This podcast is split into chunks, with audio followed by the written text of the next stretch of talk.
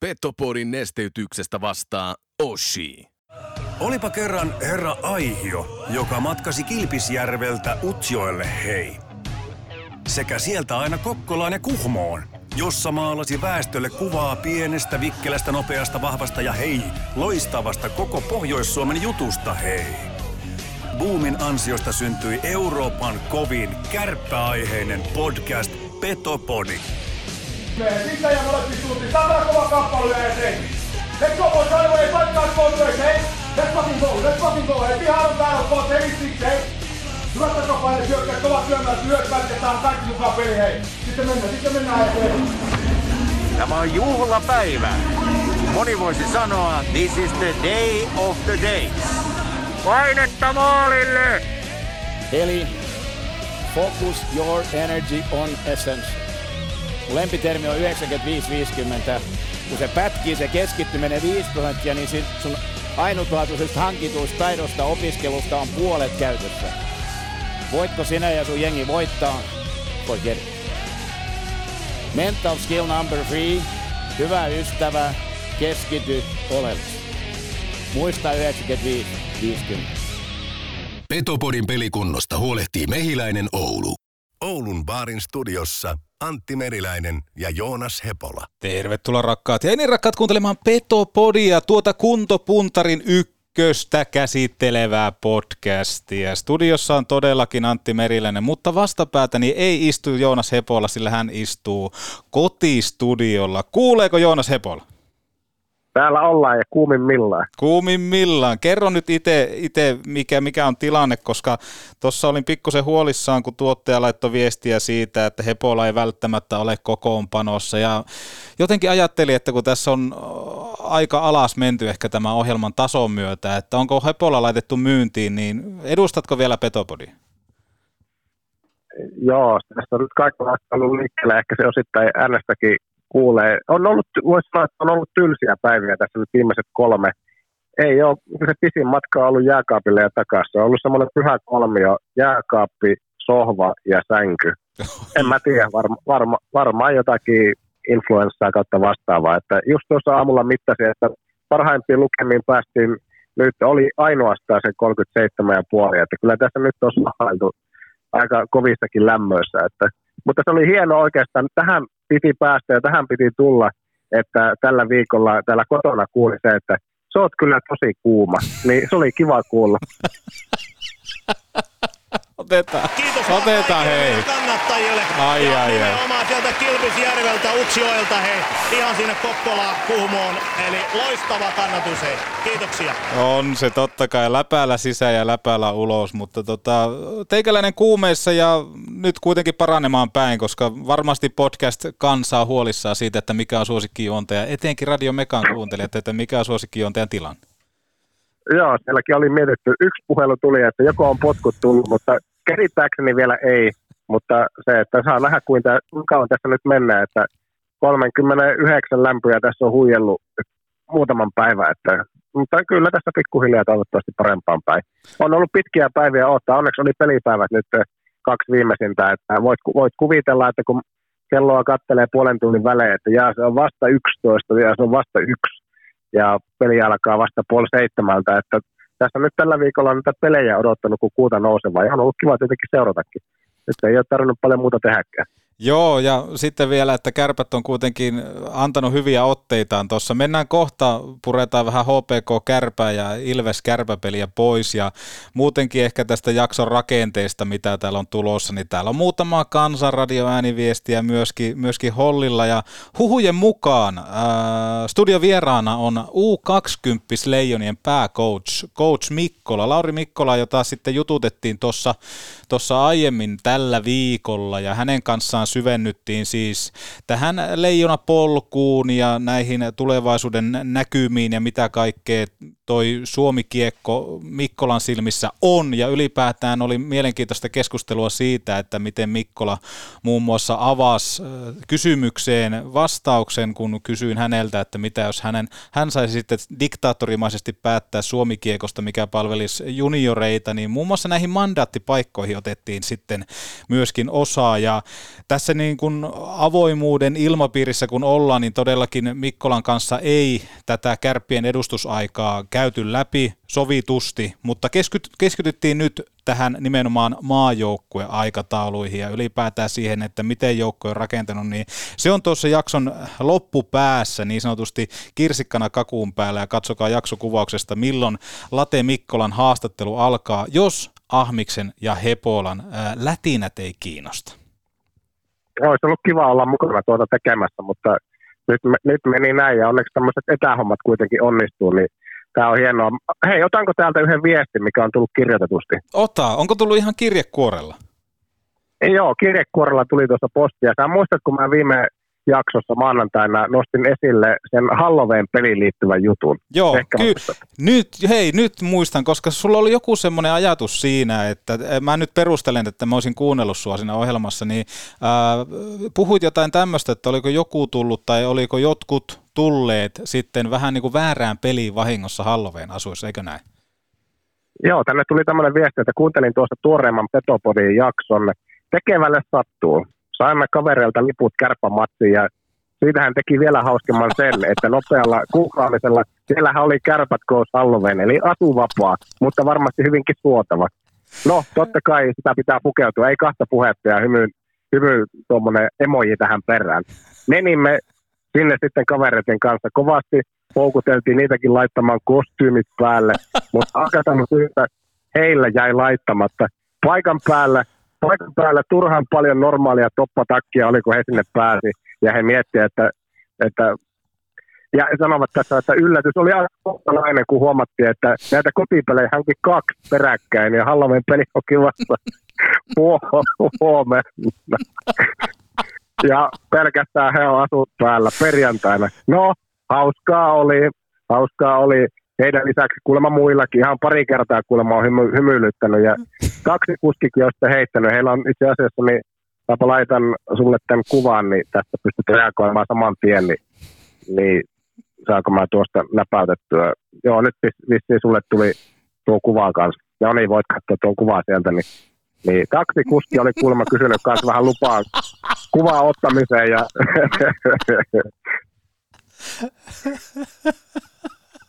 Aivan loistava. Siellähän on moottorisahakin mukaan. Joo, taksikus, taksikuski oli kysynyt, että lupaa ottaa kuva ja pyysi vielä laittamaan moottorisahan terälle sen moottorisahan terän kaulalle takapenkillä. Ei ole tullut tuollaistakaan pyytöä ennen kuultua. Saati nähtyä. PS. Ensi vuonna uudelleen. Tänä vuonna ei ylletty podiumiin. Mahtava. Ai että, otetaanpa tuosta vielä. Ei sieltä Kilpisjärveltä, Utsjoelta, hei, ihan sinne Kokkolaan, Kuumoon. Eli loistava kannatus, hei. Kiitoksia. Ja laitetaan tämä kuva tuonne Petopodin Instagramiin vaikka storin puolelle, puolelle niin pääsette myöskin kuuntelijat, kuuntelijat sieltä katsoa, että, että mistä on kyse. Mutta aika huikea tarina ja voidaan vetää varmaan yhteenveto siitä, että et ollut Joonas Hepola yhtään väärässä, kun lähdit en, en. jaksossa puimaan tätä asiaa. En, en tälläkään kertaa, mutta niin kuin mä laittoin tänne viestiä, että te olette huikeita. Tämähän on niin kuin parasta heittäytymistä tämmöinen, koska he jossakin kohtaa sen huomas, että, että nyt on tullut pieni kämmi tehtyä ja kä, kämmi on käynyt. Mutta he on koko pelin katsellut paikan päällä pallovejasut päällä. Eihän siinä tietenkään mitään enää voi, kuinka kaukaa ovat liian lähteneet. Niin se, mutta todella hienoa heittäytymistä. Helposti olisi käynyt just se, että Kyllä, että ei perkele, että ei mennä, ei me näillä astulla tänään kyllä peliin lähetä, että eikä lähetä takaisin kämpille. No nimenomaan, nimenomaan. Ei, tää on ihan, tää on ihan, ihan loistavaa, huh huh. Mutta tää, tää on sitä heittäytymistä ja just se, että tuskin se nyt keltään on pois. Ei ole keltään pois. Itse asiassa tämä meidän vappi, vappiryhmähän toimii niin hyvin, niin mä sain heti saman tien heiltä myöskin asianomaiselta myöskin kommentti, että Kiitos, joo, hauskaa oli molemmin puolin. Lipun tarkastajista lähtien ihmettelivät tuota moottorisaa. Kova. Kovaa. Ja jos haluat liittyä tuohon Petopodin WhatsApp-ryhmään, niin laita WhatsAppissa viestiä Petopodin WhatsApp-numeroon, joka on siis 041 571 7265. Ja sieltä sitten vaikka viestiä, että hei, pääsisikö ryhmään, niin sitten Hepola, Hepola toimii siinä sitten ovimiehenä ja sihteerinä, ja hän sitten lisäilee teitä, teitä ryhmään, niin pääsette tämmöiseen aika, aika heittäytyvään yhteisöön ilmeisesti.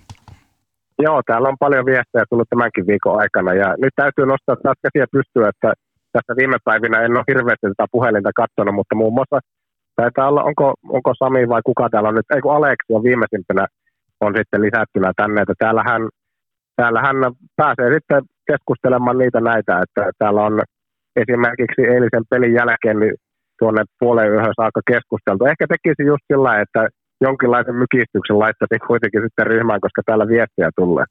Joo, nimenomaan. Siihen siihen on noin ehkä hyvä reagoida, mutta tota, Voitaisiin tässä kohtaa varmaan alkaa perkaamaan näitä kahta nähtyä ottelua. Voitaisiin mennä semmoisella pelikirjalla, että totta kai otetaan eka toi keskiviikon HPK-kärpät ja sen jälkeen tähän tuoreimpaan Ilves-kärpät. Mutta ennen sitä otetaan ihan pieni jingle-katko tähän ja sitten mennään perkaamaan otteluita läpi. Petopodi. Kato Nikke Moro. Tähän kohtaan kaupallisia ja tämä on viimeinen kuulutus, jonka tarjoaa totta kai Tsemppi-areena. Lippuja on rajoitetusti tämän päivän Gettomasan Guben ja Vitun ison rotsin keikalle ja huomenna kummeleiden ensimmäinen jäähyväiskiertue Kempeleessä.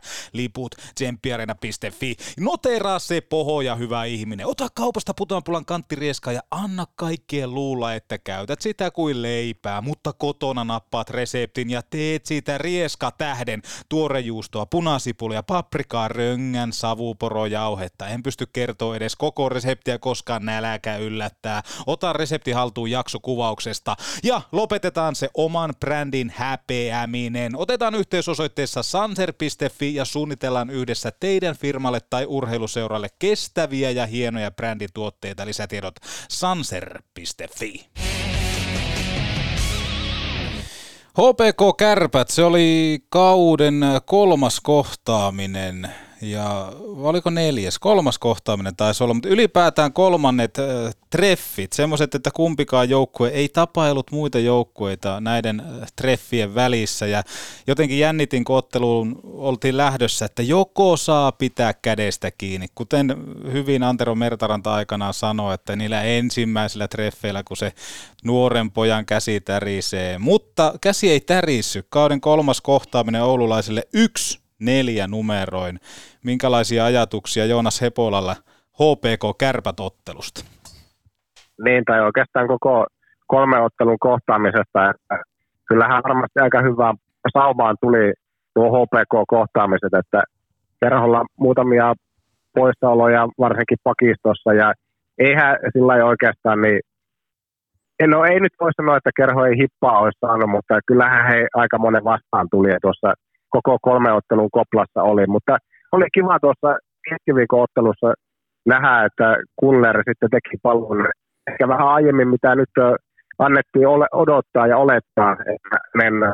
Sitten tuo huili ei ollutkaan sitä tuon kauempi tai tuon pidempi, niin e, hieno oli nähdä hänet mukana kokoonpanossa ja kun päästään noihin voimasarviin, niin kyllähän hän on teki tällä, voiko sanoa nyt sitten toinen stintti, jos muutaman pelin perästä kerkesi pelata ja sitten oli viikon, viikon suurin piirtein poissa, kun tuli takaisin, niin kyllähän he, hän heti jotakin sinne selkeästi lisää toi, että hieno oli nähdä.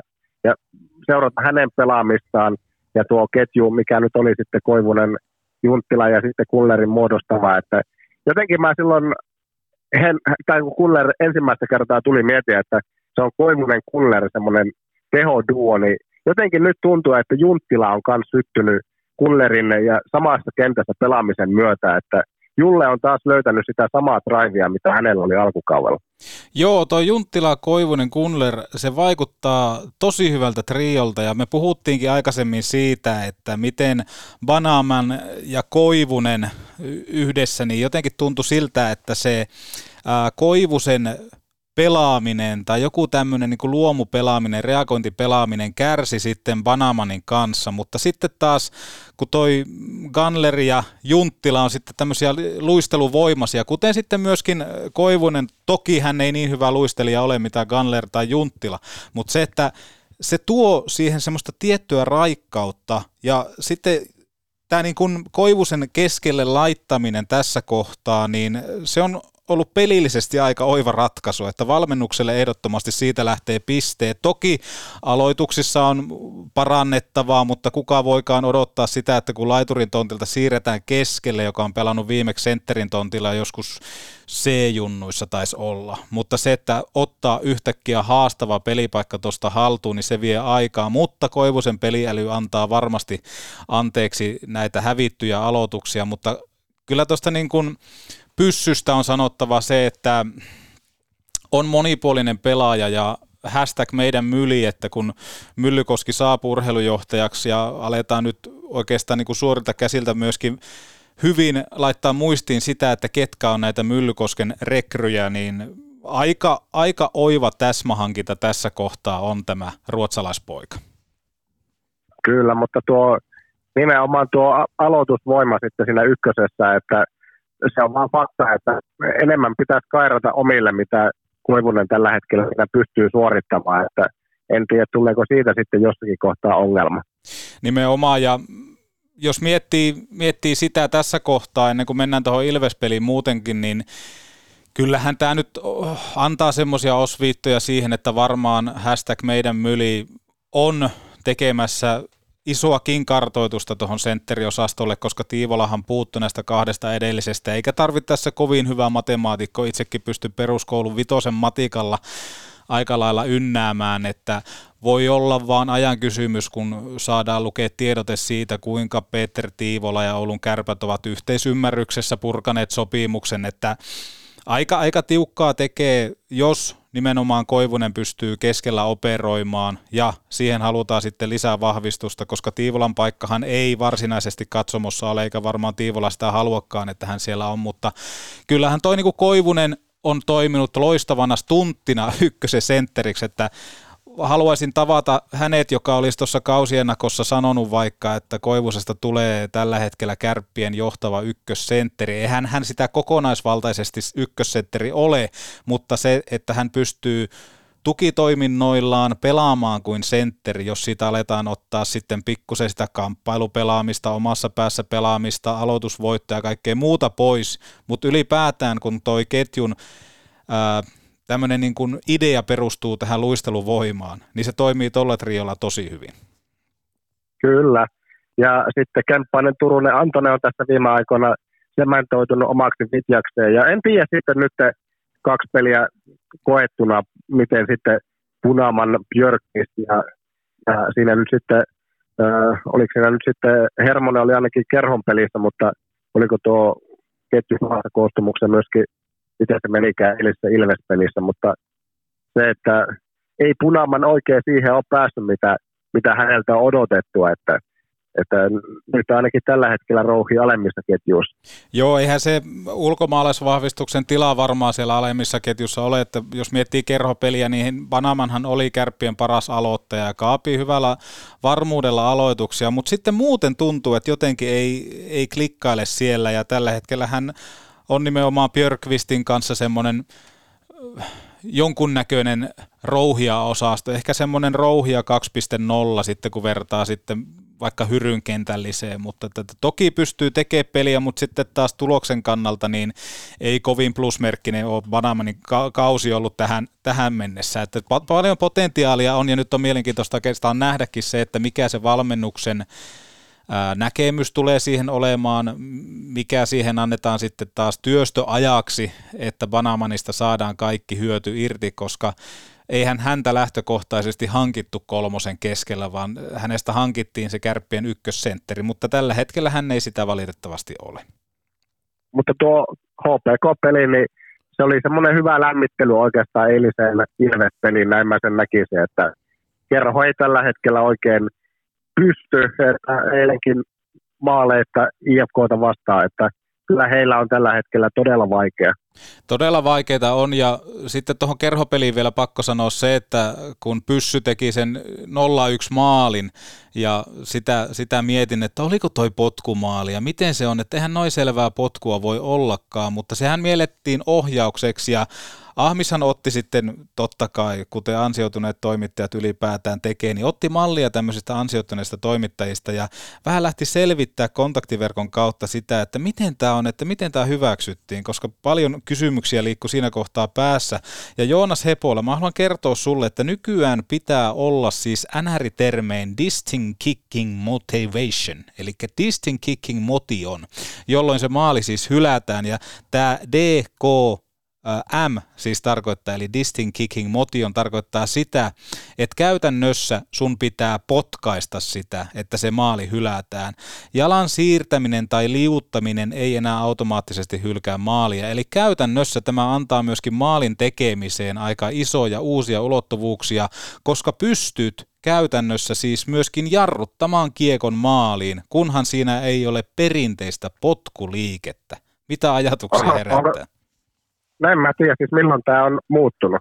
täksi kaudeksi on muuttunut tämä homma ja tämä on aika lailla nyt samaa kuin NHL. Eli, eli pitää olla distinct kicking motion siinä, eli nimenomaan DKM pois, että se virallinen potkuliike pois. Mutta mietit tuota, kuinka paljon toi pystyy antaa lisää aseita, esimerkiksi vaikka ylivoimaan, No ennen kaikkea ylivoimaan, koska ylivoimassahan käytetään ohjaamispeliä paljon, että pyritään ohjaamaan jonkun kautta nopeasti, niin käytännössä sä pystyt olemaan mailas lisäksi yksi maalintekoväline niin, että sä käytät sun luistinta. Ilman, että sä potkasit, mutta että kyllähän pystyy älykkäimmät ja nopeimmat peliälyt tekemään sillä tavalla, että sä toimitat kiekon niin, että se lähtee kimpoamaan sun luistimesta maaliin ja se hyväksytään.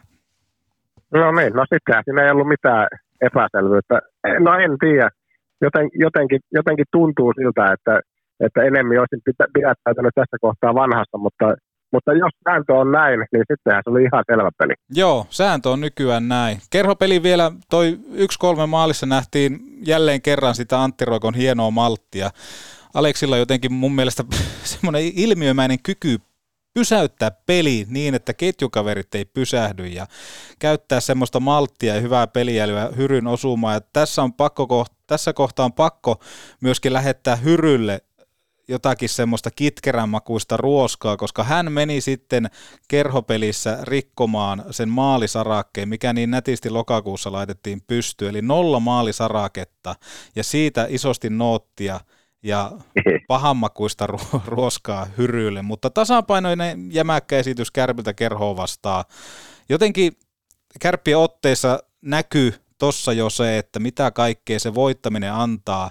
En tiedä kiinnititkö huomiota, mutta taisi olla Hyryn ja Hermosen tilanne kerhopelissä, missä he pääsivät Pääskö se kahdella nollaa vastaan vai kahdella yhtä vastaan, en muista. Anyway, Hyry nakkas siitä kiekon marssiin ja sitten tota, kun tuli joku liikan mainoskatko, niin naureskeltiin sille suoritukselle ja kaikkea muuta, että siinä oli heti semmoista rentoutta, mitä sitten vaikka viime kauden aikana ei kertaakaan nähty.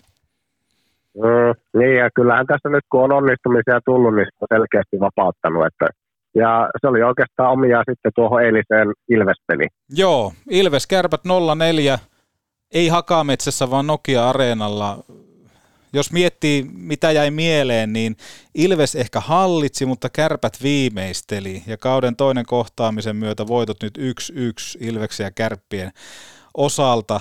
Jos lähtee purkaa peliä alusta pois, niin monesti kun on puhuttu siitä kärppien trapista ja siitä lateen ansasta, niin Siinä 0-1 maalissa kyllä nähtiin aika tehokasta trap-pelaamista, eli nimenomaan miten se trap pystyy aiheuttaa sitten taas vastahyökkäys pelaamisella toiseen päätyyn osumia ja ilkeyksiä, niin siinä syötön katko, siinä vähän Ilves leikki ehkä alueelle menemisellä, toki Kärpiltä hyvää trappia, siitä Kanler nopea kääntäjä Koivuselta tyly, tyly osuma, kyllähän se niinku pelin alkupää ainakin itsestä tuntui siltä, että, että mitähän tässä käy, mutta sitten taas verkkoa heiluttaa oululaiset. Niin, ja ver- verrattain vaikka noihin aikaisempiin tamperelaisjoukkueiden kohtaamisiin, niin Tapparaa vastaan kotona kärpät oli, pelasi ehkä parhaan pelissä, mutta ei onnistunut maalinteossa. Nyt ei ehkä, ehkä ollut ihan samanlainen sillä tavalla hyvä kärppä, mutta se, että he pelasivat todella tarkkaa, hyvää tiivistä puolustuspeliä kanssa, tai niin kuin varsinkin tuossa eilisessä, ja oli tällä kertaa nyt sitten tyly vieras, että iski ne tärkeät YV-maalit, ja kyllähän tämä YV on alkanut, olipa siellä nyt sitten ketä tahansa ollut viime aikoina vastassa, niin kyllähän kärppien ylivoima alkaa olla melko pelote tällä hetkellä. On melko pelote ja jos miettii kuntopuntariakin, niin kärppien ylivoima taitaa olla liikan toisiksi vaarallisinta tällä hetkellä. Et jos miettii vaikka, vaikka tasakenttäpeliä, niin kärpäthän voitti tuon 0-1, mutta nimenomaan – sitten taas erikoistilanne pelaamisesta, niin on sinne tullut tiettyä semmoista jotain ajatusta ja ideaa ja ehkä luovuuttakin, mikä sitten taas nähtiin siinä 0-2 ylivoimamaalissa, missä toimitettiin kiekkoa maalille, siellä oli maskia, mutta pakko antaa Pärilundille kyllä posia siitä, että kuinka hyvin hän pystyy omalla liikkeellään pakottamaan neljön reagoimaan. Ja toki siinä oli Banamanilta oiva maskipelaaminen, mutta ylipäätään kuinka Berilund loi itselleen sen laukaisupaikan hyvällä luistelullaan.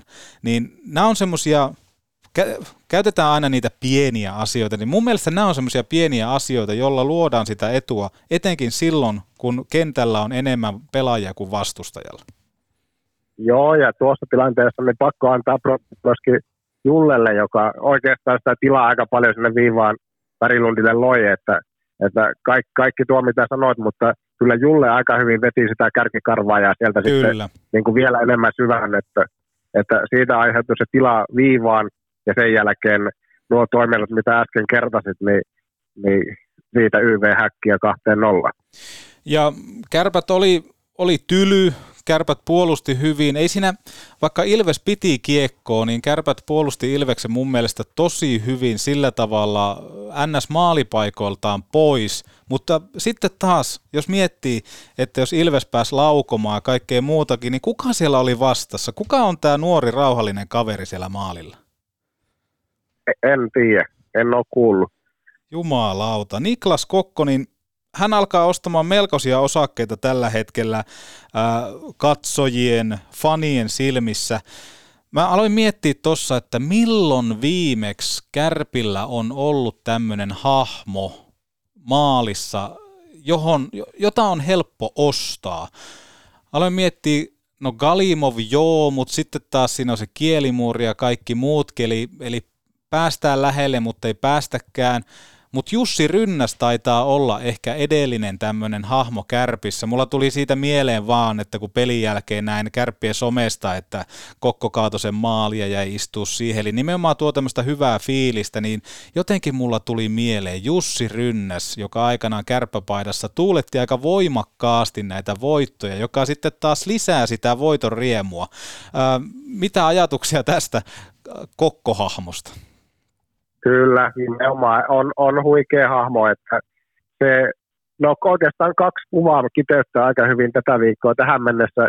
A, eilisen kuvan maalin istuminen pelin jälkeen ja sitten just tämä tuota, Westerholmin halaus tuon päivän HPK-voiton jälkeen, että niitä, ne on niinku pelkkää aitoutta. Joo, se on pelkkää aiteutta ja sitä siitä paistaa semmoinen, semmoinen tietty riemu ja kaverin auttaminen, mikä sitten taas, mitä on helppo ostaa. Ja sitä tarinaa on mukava sitten seurata vierestä. Ja sitten kun Tampereella oltiin, niin mä aloin miettimään että tämmöistä niin kuin legendaarista pelaajavertailua. Ja otin siihen verrokiksi sitten totta kai tampereelaisen kummeleiden panomiehen. Ja nyt on pakko oikeastaan ottaa semmoinen pieni pohdinta siihen, että kumpi on tällä hetkellä pelaajavertailussa parempi pelaaja, Niklas Kokko vai kummeleiden panomies. Jos me aletaan miettimään heidän vahvuuksia, molemmilla mailapeli varmaan todella, todella laadukasta. Siitä varmaan ei käy kenelläkään kiistäminen. Sen lisäksi he on rauhallisia. Sä tiedät, kun kummeleiden panomies astelee rappuun, niin hätääntyykö, juokseeko hän sinne rappuun vai onko hän rauhallinen? Hän moikkaa, hän seuraa ympärilleen, hän kiittää ihmisiä, jos huomauttaa, että sulla on jäänyt valot päälle autoon. Mutta sen lisäksi, mikä näitä pelaajia yhdistää, niin on se, että ne on molemmat aivan sairaan mukavia jätkiä. Mun on ihan mahdoton sanoa, että kumpi on tällä hetkellä kovempi, kummeleiden panomies vai Niklas Kokko? No niin, sitä, sitä jäämme miettimään. Sitä Mutta jäämme miettimään. Kyllä, mutta kyllä mietin, että tässä jo muutaman kauden ajan on mietitty sitä, että milloin Kokko saa sen vastuun. Ja, ja onneksi on nyt sitten vihdoin ja viimein löytynyt sitä vastuuta ja hän on ottanut sen kyllä ihan, hän on käyttänyt paikkansa äärimmäisen hyvin hyväkseen. Joo, hän on nostanut kyllä kaikki, kaikki osakkeet tosta ja pakko kyllä sanoa sitten taas tuohon niin kärppien pelaamiseen vielä omalla alueella, että kyllä siinä tiedettiin koko ajan, missä ollaan, ja kärpät jotenkin tuntui, että he väsytti vaan vastustajaa ja iski sitten vastaan, ja käänsi nopeasti, että se pelin kääntäminen on iso ero tuohon viime kauteen, ja täytyy kyllä tässä kohtaa myös antaa yksi, yksi tämmöinen lisämaininta tuonne valmennuksen suuntaan, oli se, mikä pisti silmään, oli nimenomaan, kun puhuttiin tuossa jo aikaisemmin Ville Koivusesta ja hänen sentteripelaamisesta, niin huomasitko, että siinä pelin lopussa myöskin annettiin Koivuselle, taisi olla kolme minuuttia jäljellä, niin Koivunen meni aloittaa oman pään aloitusta, kun Ilves otti maalivahdin pois. Eli nimenomaan siellä nakattiin NS-painettomassa tilassa tuommoiseen painekattilaan kuitenkin Koivunen, niin se oli aika ovela veto. Öö, ei, tuo meni, en tiedä onko kuume horrussa, niin tuo mennyt nyt kyllä ohi. Joo, ja yksi semmoinen lisähuomio, en tiedä missä kohtaa tämä on alo- alkanut, mutta tästä taitaa olla nyt kaksi-kolme peliä. Voin olla vääräskin, laittakaa jos joku tietää paremmin, mutta semmoinen tuli mieleen, että kärpät aloittaa ton erän, oikeastaan se niin kuin erien alut mennään tuolla kärppien neloskentällä ja siinä varmaan on ideana se, että kun se neloskentän toimittaminen on, ollut niin laadukasta, niin halutaan se peli saada heti ottelun ja erän alussa oikealle suunnalle. Mulla tuli siitä mieleen taas, että joskus aikanaan kärpät käytti tämmöistä pikkasen samanlaista peluutusta. Antti Aarnio, Sakari Palsola, Mika Pyörälä oli siinä aloituskentässä. He aloitti ottelut ja lisäksi aloittivat erät, mutta joka kerta tuntui, että niin kun erä erän jälkeen kärpät sai niin sanotusti hyvän startin siihen ottelun kautta erään, niin tämä on ollut ihan oivallinen myöskin tämmöinen niin peluutusjuttu, mitä sitten kärpät on käyttänyt. Joo, tuo on, tuo on totta. Että, äh, en mä tiedä kuinka poikkeuksellista, mutta se, että näinhän se on, että neloskenttä on aloittanut pelin ihan jo ihan koko pelin ensimmäisen erän ensimmäisen ja myöskin, onko sitten ollut myöskin kakkos kolmes erässä sama juttu. Sitä, Joo, on se on ollut. ehkä mennyt vähän ohi, mutta peli avausviisikkona on ollut nimenomaan nelonen. Joo. Joo, ja ainakin eilen, ja mun mielestä oli tuossa Hämeenlinnan pelissä kans, sitä voitaisiin oikeastaan seurata, että miten Mikkelissä, että jatkuuko tämä trendi sitten. Todennäköisesti se jatkuu, koska voittavaa konseptia kannattaa, kannattaa hyödyntää, mutta kyllähän toi jos lähdetään niin miettimään, että käsiteltiin syyskuuta, lokakuuta ja lokakuussa selkeitä parannusta kärppien tuommoisessa pelaamisessa, niin se näyttää myöskin jatkuvan marraskuulle ja varmaan aika tärkeää, että tämmöiseen voittoletkuun päästään. Ja tämä on nyt hauskaa, että kun välillä tulee palautteita, että no miten sitten Ahmis, mistä keksit nyt negatiivista, niin täytyy sanoa se, että kun me ajankohtaisesti käsitellään näitä aiheita, niin mehän reagoidaan sen hetken suorituksiin. Ja nimenomaan se on mukavaa, jos tilanteet muuttuu, että kärpät ei aina laahusta tappioiden varjoissa, vaan nimenomaan välillä pystytään toimittamaankin. Ja tällä hetkellä on todella vaikea miettiä, että mitä tuolta kaivaisi, jotain negatiivista, koska kaivamalla ei tarvitse kaivaa. Ja tällä hetkellä se on hyvä, että toi peli on kehittynyt tuohon suuntaan. Ja me ollaan puhuttu siitä asenteesta aikanaan, me ollaan puhuttu siitä rentoudesta, ja tällä hetkellä noi kaikki palaset näkyy tuossa kärppien pelaamisessa.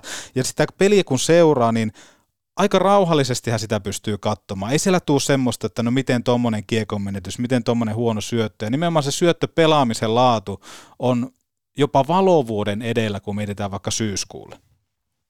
Joo, se on parantunut kyllä tosi paljon ja sitten just se, että vaikka, vaikka tulisikin virhe, niin se jollakin tavalla sieltä paikataan ja, ja vaikea oikeastaan löytää loppupeleissä sillä, että jos alkukaudesta pakistossakin jollekin paljonkin kuraa, kuraa sinne niin sitten tuli, niin se, että esimerkiksi vaikka, vaikka nyt tyyppi esimerkkinä Tommi Kivistö, niin mun mielestä parantanut kans todella hyvin paljon tässä viimeisten pelien ja kierrosten aikana, että ei siellä semmoista niin sanotusti heikkoa lenkkiä suoranaisesti tällä hetkellä mun mielestä ole.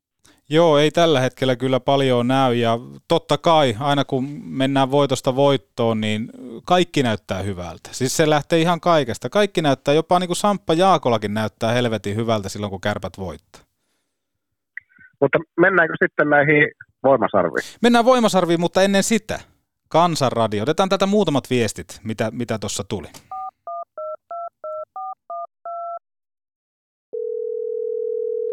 Petopodi, Kansanradio. Kyllä asia on niin, että... Moro, Ahama ja Hepola. Sehän on kärpällä pikku myötätuuli.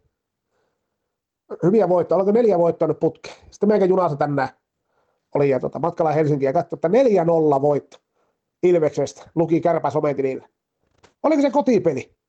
No ei ollut. Nokia Areena 4-0 voitto. Ei näin. Se ei ole line up, se on kokoonpano. Jos vieressä voitetaan, se on 0-4 eikä mikään 4-0. My God. Mikä innovaatio.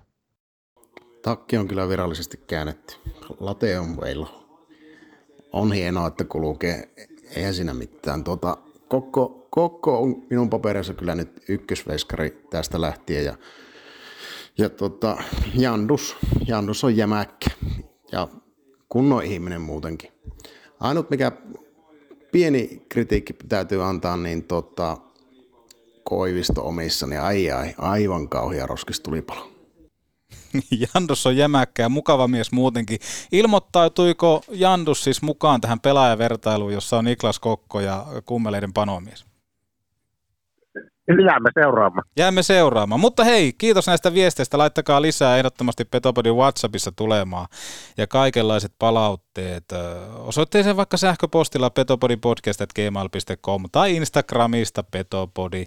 Laittakaa sinne, sinne viestiä tulemaan.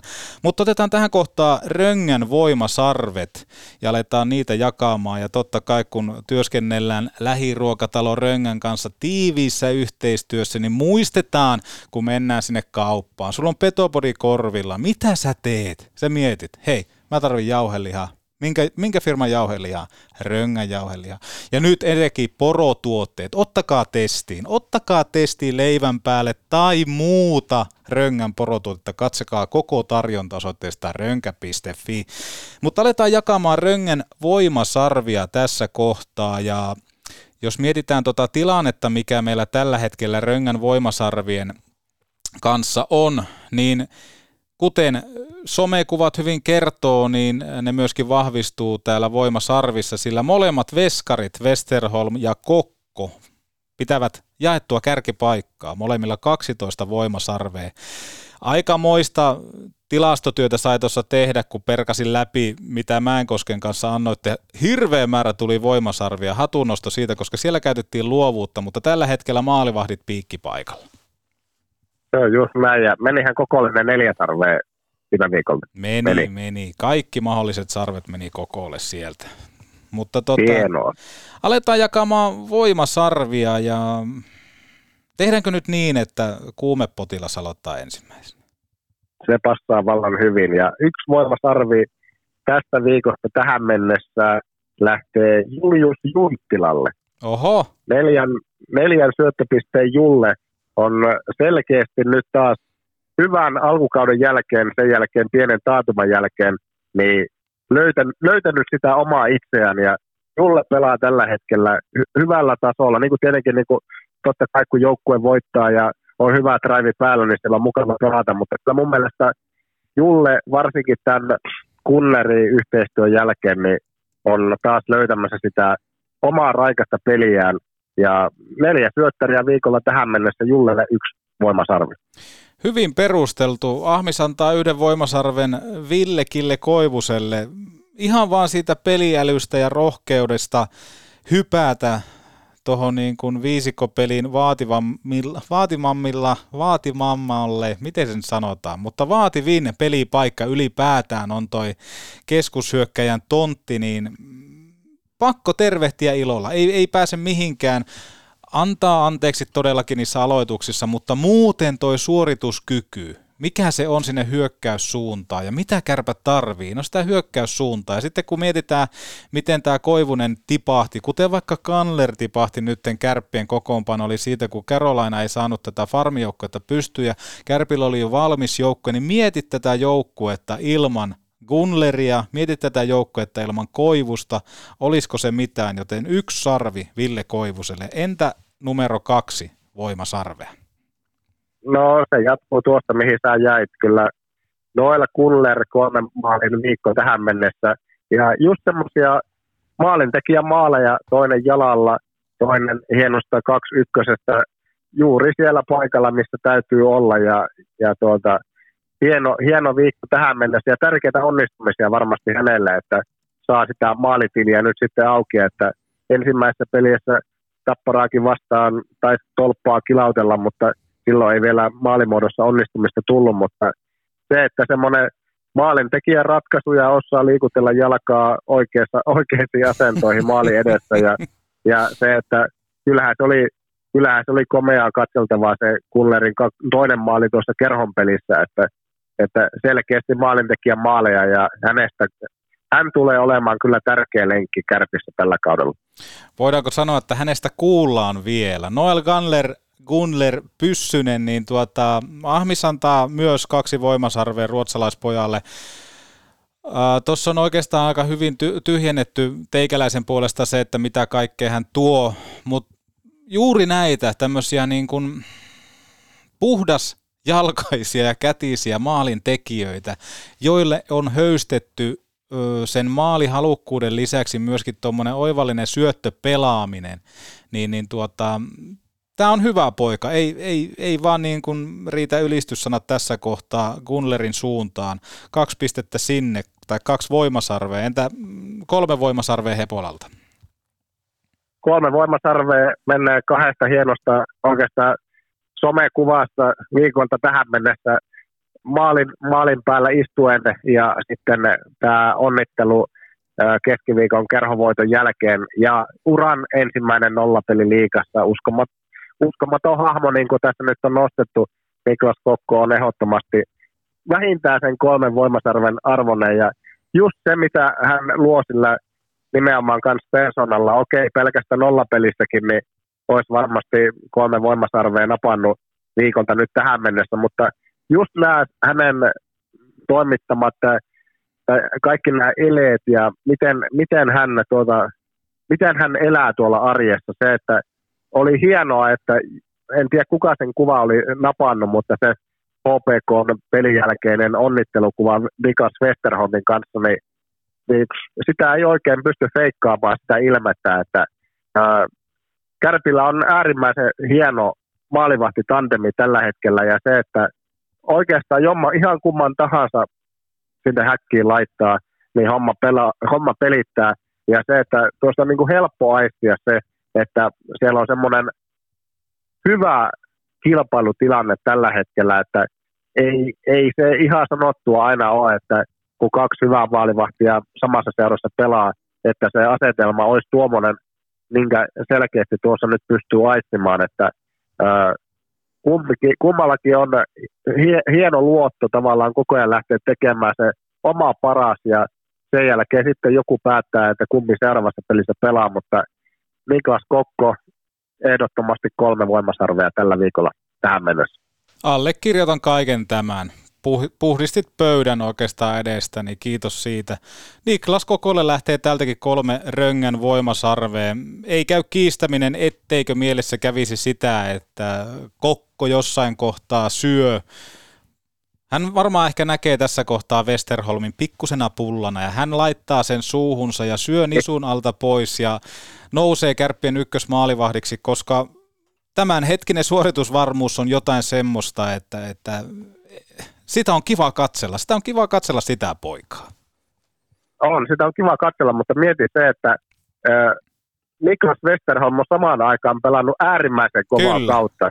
Se, että okei, okay, Niklas Kokko on pelannut myös huikeata kautta tähän mennessä, mutta se, että siinä on myöskin toinen jätkä, joka on pelannut yhtä hyvin, että se, että tässä niin kuin kauden alla joku tuossa hyvin sanoikin, kirjoitti, en muista oliko tänne Petoponi vappiin vai mihin, mutta se on ihan totta, mitä kaudella sanottiin. Etelän media oli taas oikeassa. Kärpillä on maalivahti-ongelma. totta, Kärpillä on maalivahti-ongelma.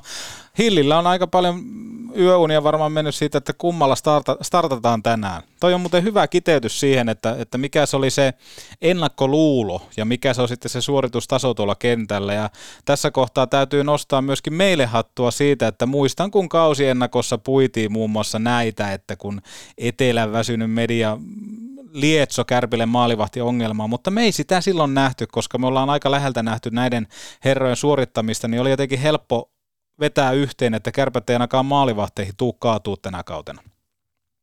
Niin, ja se korostuu tällä hetkellä, kun katsotaan myöskin maalivahtitilastoa, että siellä on molemmat kärppäveskarit on top kolmessa tällä hetkellä, että se kertoo, tietenkin se kertoo myöskin kärppien koko viisikosta, että kärpät taitaa, onko nyt sitten edelleen vähiten päästänyt joukkue, ja mm. tietenkään maalivahtikaan ei yksin siihen pysty, mutta se, että äh, kyllähän kärppäveskarit on huikeata, huikeata kautta, ovat molemmat tähän mennessä pelanneet. Taitaa olla sillä että tuo nyt eilinen, eilinen kierros vähän jotenkin muutti, muutti tuota tilastoa, mutta joka tapauksessa molemmat on ihan siellä kärjessä tällä hetkellä, niin se on hieno, hieno startti molemmilta. Kokko johtaa, Kokko johtaa maalivahtitilasta, mieti lähes 94 prossalla ja Esterholm on, on kolmantena 92-38, että se on, se on aika kovaa kieltä tällä hetkellä, missä menee myöskin maalivahtipelin osalta. Joo, ja Kokko myöskin hallitsee tällä hetkellä Röngän voimasarvitilastoa ja siitä myöskin ansaitut, ansaitut uploadit kokolle, kokolle siitä, mutta tämä oli aika hyvin perattu nyt läpi kärppien tämän hetken tilanne ja pakko, pakko kiittää kumartaa, että siellä voisiko sanoa, että viikon kuumin podcasta ja viikon kuumin radiojuontaja Joonas Hepola pystyy osallistumaan peliin etänäkin. No se on hyvä, että näin etänä tämä homma onnistuu ja nyt ei muuta kuin jälleen sitten lepoa. Toivottavasti tämä nyt tätä, tämä on hirveästi liikkeellä tätä kaikenlaisia sairasteluita tällä hetkellä. Ja kyllä tämä taas jotenkin, ehkä jotenkin, en kirjoittanut tätä mihinkään ylös, mutta mietin tätä, että nyt kun täällä on aika lailla vain niin kuin neljäsellä sisällä kolme päivää olleet, mitä on pystynyt, pystynyt tekemään, niin se taas sitten just huomaa sen, että kuinka, kuinka siisti on olla – olla niin kuin kaikissa voimissaan. Ja sitten tämä, että okei, influenssa mitä tahansa, niin tämä menee kyllä niin kuin varmasti jossakin kohtaa ohi. Ja sitten se, että kun aika moni tälläkin hetkellä, vaikka esimerkiksi tätä podcastia kuunteleva, niin okei, saattaa olla ihan samalla lailla niin kuin sairastuvalla tai, tai sitten on, on niin kuin monenlaisiakin juttuja maailmassa, että, että mikä, mikä niin kuin ahistaa ja näin, niin kyllä kiekko on sitten kuitenkin loppupeleissä pelkkää kiekkoa, että että kyllä maailmassa on niin paljon niin kuin tärkeämpiä asioita kuin pelkästään niin kuin, uh, urheilutulokset kautta tämä, että, että sen halusin vaan tähän sanoa. Se oli hienosti sanottu ja kyllä niin kuin kaikesta aistii, että, että sulla on sydän paikallaan Joonas Hepola. Olet, olet muutenkin hieno mies. Kiva, kiitos. Mahtavaa. Jatkamme toivottavasti maanantaina päästään taas sitten face to face tekemään, mutta katsotaan, miten tämä homma tästä nyt etenee. Joo, otetaan, otetaan sen suhteen ihan rauhassa ja ei lähdetä peluttaa sua liian aikaisin, koska sitten taas, jos saadaan ikävää takapakkia, niin kuten tiedetään, me aika pohjanmunissa rämmitään tällä hetkellä ohjelman kanssa, niin se ei olisi kiva, että jos sut tuodaan askiin liian aikaisin ja sitten aletaan taas miettiä, että no mitä nyt tehdään, niin pidetään maltti tässä. Mutta nyt Lauri Mikkola mitä kaikkea juttelittekaan, niin mun täytyy jäädä sitten kuulolle, että mitä siellä on porista. Juuri näin. Otetaan tähän kohtaan ihan pieni kahden mainostajan kaupallinen katko ja sen jälkeen ääneen Leijona tuu 20 pääkoutsi Lauri Mikkola. Petopodi. Munat luukkuun! Tähän kohtaa kaksi kaupallista, miten olisi alkuun pieni hetki moottoriterapiaa. Kyllä vain tarvikekeskus Oy.fi osoitteessa on edelleen käynnissä varaston tyhjennys. Moottoripyöriä, kelkkoja ja mönkijöitä alehintaan. Ja mikäli olet pohjoisessa, niin tarvikekeskuksen löytää myös kelekkamessulta tänä viikon loppuna. Ja nyt kun mennään kohti viikonloppua, niin miltä kuulostaisi ottaa kaveriporukka mukaan? Otettaisiin keilahallilla pakopelit, keilaukset tai vaikka dartsit. Sen perään muutama virvoittava juoma ja purtavaa. Nautitaan keila Keilahallilla kärppien vaarallisesta vieraspelien dominointikiertojen päätöksestä lisätiedot oulukeilahalli.fi. Petopodin seuraava vieras, Lauri Mikkola, tere tulemasta. Kiitoksia, kiitoksia. Tota, mikä se on päivän kunto tässä kuitenkin? Turnaukset sen kun lähenee ja reissuja on takana ja tätäkin kun tehdään tässä Oulun baaristudiossa aamusella, niin mikä on päivän kunto, kun kerrankin Oulussa? No kyllä joo, että tota, päivän kunto on hyvä, hyvä että tota, joukkue julkaistiin maanantaina, tai joukkueet, siinä on mm. 20 joukkoja ja haastajajoukkoja ja, ja, ja tota, sen eteen ollaan tehty tuossa aika paljon hommia, hommia ja iso, iso tiimi niin sanotusti.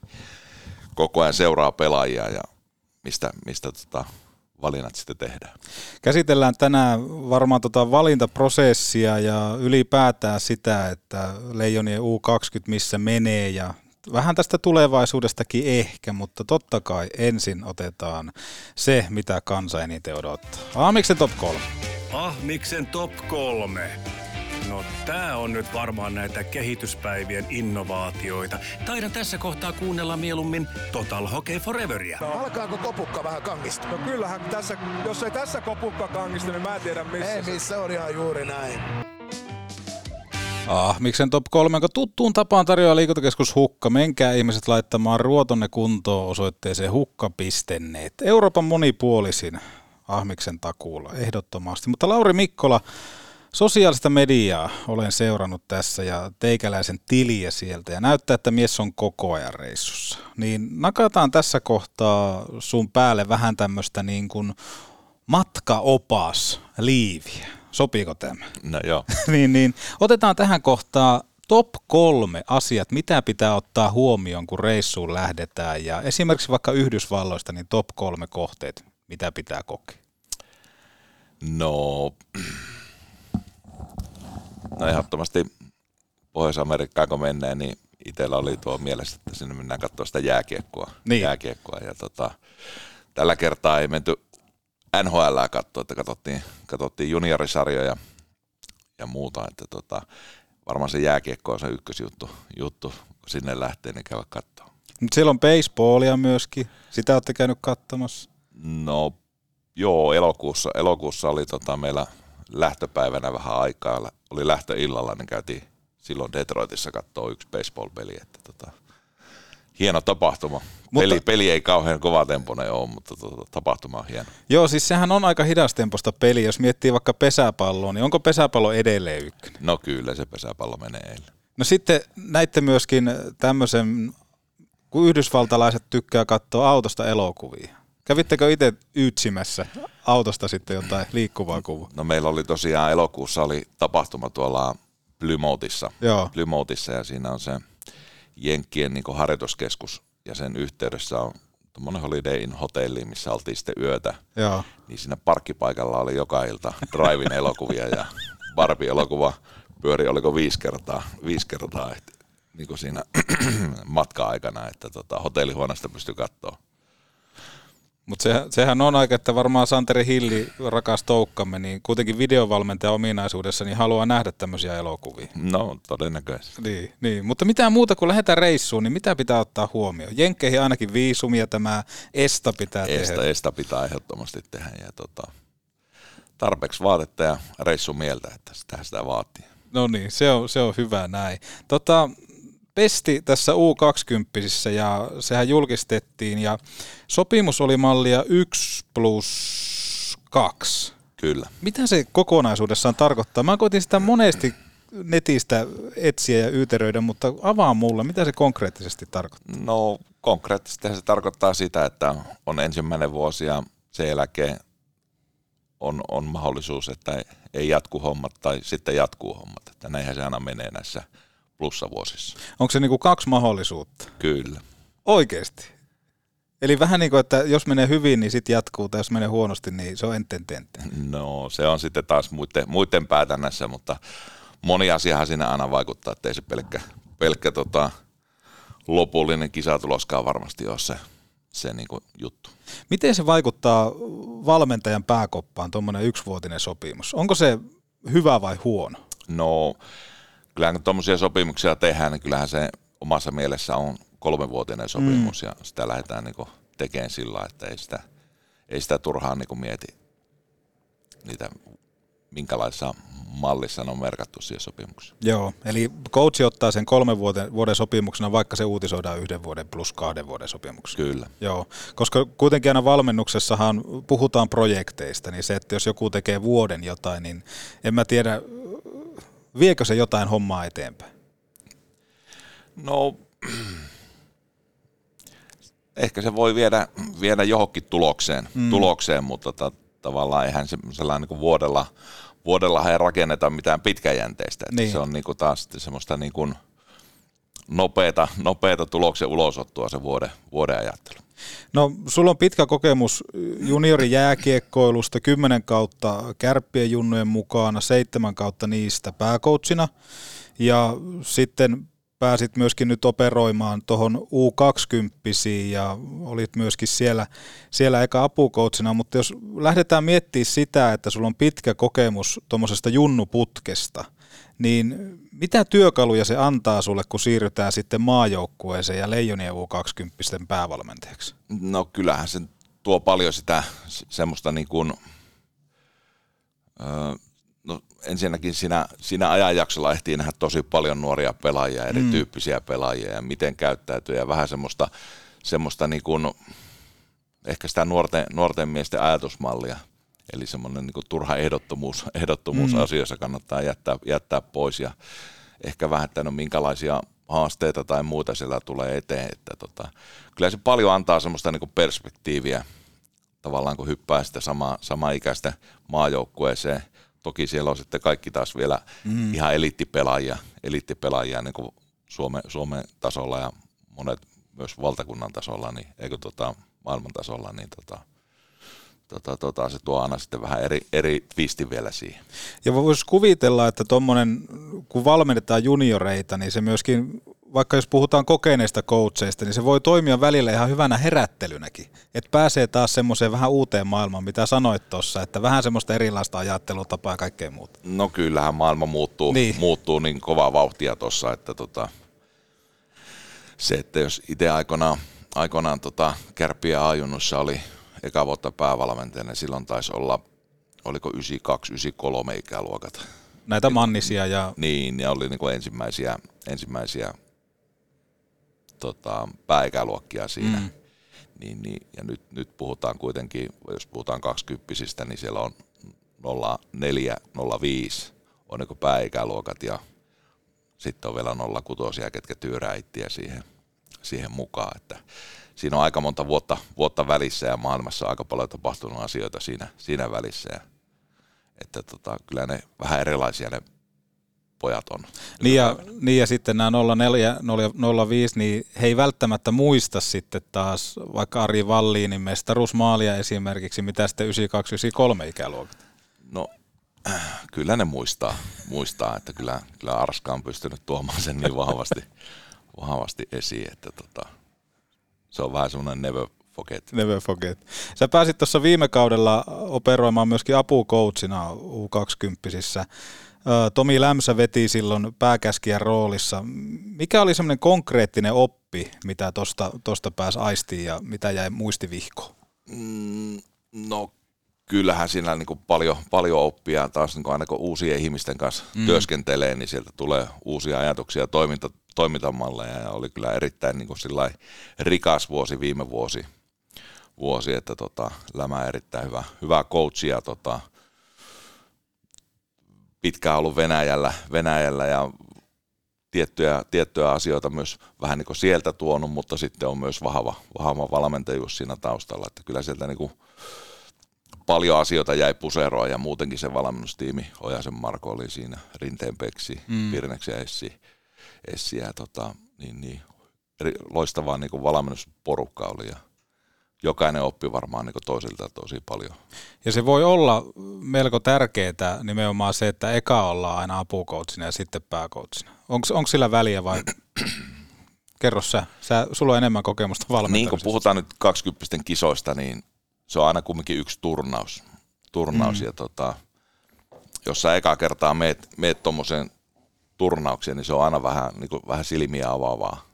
No, nähdään nyt monesti pelejä, 20 pelejä, telekkarista aika harvoin, monet on niin käynyt paikan päällä katsoa, varsinkaan Kyllä. Pohjois-Amerikassa, että minkälainen tapahtuma se on, mikä se vaatimustaso sille, sille pelaamiselle ja tekemiselle on, niin, niin, niin on, on varmasti niin hyötyä siitä, että sä näet eka, mikä se juttu on, mihin sä oot niin menossa ja elät sen, elät sen niin vuoden mukana siinä ja sitten taas kun nyt hyppää päävalmentajaksi siinä, niin on huomattavasti helpommin mennä.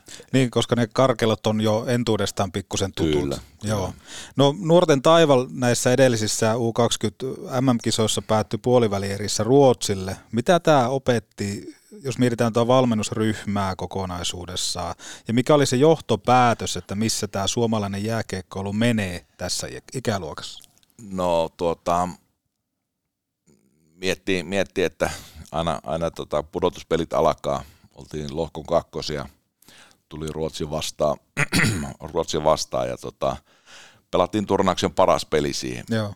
Paras peli siihen ja tota, ää, pienestä kiinni, että, että tota, olisiko voinut tarina mennä toisinpäin, että ne on niin kuin aina ne pudotuspelit paras yhdestä, niin jommalle kummalle ne taipuu, mutta niin kuin, se oli para, niin kuin parasta, että pelattiin niin kuin turnauksen paras peli siihen ja eikä jäänyt sillä niin voivottelua, että no voi vitsi, kun jäi, jäi tota, piippuun tai muuta, vaan pelattiin erinomainen matsi siihen, mutta tota, joo.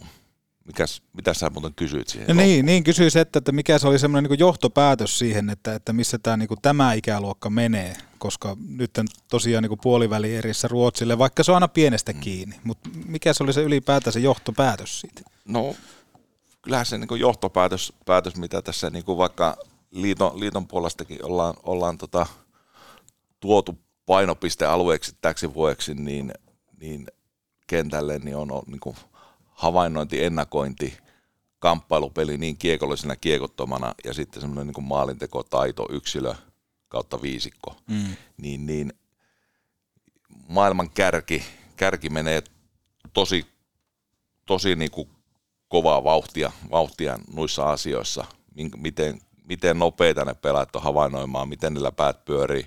Niin kuin tavallaan se henkilökohtainen mm, taktiikka on tos, todella niin kuin korkealla tasolla. Ja taas sitten kun mietittiin niin kuin suomikiekkoa, mit, niin kuin, että mikä se suomikiekon vahvuus on, niin kyllähän se niin kuin yhdessä pelaaminen, semmoinen rakennepelaaminen on se meidän juttu ja mihin me ollaan paljon lyöty paukkuja ja miten, miten me niin valmennetaan, valmennetaan suomikiekkoa, niin on ollut paljon niin sitä kautta. Mutta niin taas niin Jääkköliitossa ollaan tehty taas sitten niin painopisteitä, että kyllä meidän myös pitää pystyä nostamaan sitä pelaajan niin henkilökohtaista taktikapakkia isommaksi. Just se, että miten me opetetaan kamppailemaan niitä kiekolla, minkälainen harjoitusympäristö me luodaan. Sen, sen niin kuin äärellä on tehty tosi paljon hommia ja sitten taas kun se asia menee eteenpäin, meidän yksilöiden henkilökohtainen taitotaso ja taktiikkapakki kasvaa, niin se suomalainen niin kuin rakennekiekko taas niin kuin nousee, nousee vielä niin kuin paremmin kukkaansa. Ja tähän vaaditaan aika paljon sitä yhteistyötä, eli nimenomaan, että kun tullaan sinne leijoniin, niin siellä sitä pelaajan yksilöähän ei laiteta kuntoon niin sanotusti. Ei, ja kyllähän se niin kuin, kumminkin, kumminkin me on, niin kuin, tavallaan ulosmitataan aina mm. se, se, että mitä, mitä niin sanotusti seurat tekee ja missä ne yksilöt menee ja, ja, ja siksi tota, tuommoinen niin yhteistyö seurojen välillä, liitojen ja seurojen välillä on äärimmäisen tärkeä ja, ja, ja maajoukkojen valmentajat jalkautuu tonne, tonne seuroihin niin tota, koko ajan ja keskustelua käydään ja tuodaan vähän ajatuksia, ajatuksia mihin ollaan menossa ja näiden meidän pääpainopisteiden osalta? No edellisen kerran, kun Suomi oli jäänyt ulos mitallipeleistä, niin siitä oli aika lailla viisi vuotta ja se lähtökohta tähän tulevaan turnaukseen on varmasti se, että parannettavaa on. Mutta mun mieleen isossa kuvassa jäi jotenkin semmoinen, että luistelussa Suomi jäi aika pahasti jälkeen.